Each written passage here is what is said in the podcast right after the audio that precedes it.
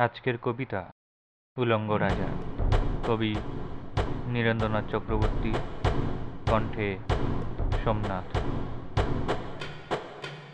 সবাই দেখছে যে রাজা উলঙ্গ, তবুও সবাই হাততালি দিচ্ছে। সবাই চেঁচিয়ে বলছে, সাবাস সাবাস! কারও মনে সংস্কার, কারও ভয়। কেউ বা নিজের বুদ্ধি অন্য মানুষের কাছে বন্ধক দিয়েছে, কেউ বা পরান্নভূতি। কেউ কৃপা প্রার্থী, উমেদার, প্রবঞ্চক। কেউ ভাবছে রাজবস্ত্র সত্যিই অতীব সূক্ষ্ম। চোখে পড়ছে না যদিও, তবু আছে। অন্তত থাকাটা কিছু অসম্ভব নয়। গল্পটা সবাই জানে, কিন্তু সেই গল্পের ভিতরে শুধুই প্রশস্তি বাক্য উচ্চারক কিছু আপাদমস্তক, ভীতু, ফন্দিবাজ অথবা নির্বোধ স্তাবক ছিল না। একটি শিশুও ছিল।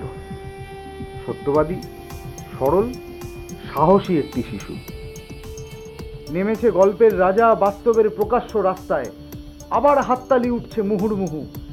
জমে উঠছে স্তাবক বৃন্দের ভিড়।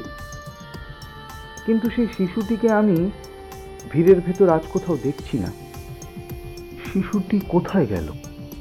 কেউ কি তাকে কোনো পাহাড়ের গোপন গুহায় লুকিয়ে রেখেছে? নাকি সে পাথর, ঘাস মাটি নিয়ে খেলতে খেলতে ঘুমিয়ে পড়েছে।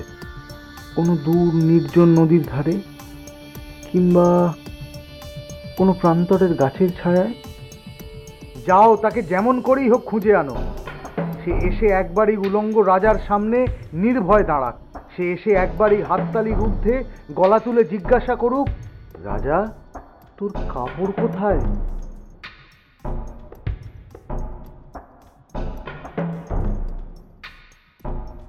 প্রতি বুধবার আপনাদের প্রিয় কবিতা, ছোট গল্প, উপন্যাস ও আরও মজার মজার কাহিনী নিয়ে আপনাদের সামনে থাকছে শ্রবণ পডকাস্ট। শুনতে থাকুন, সঙ্গে রাখুন।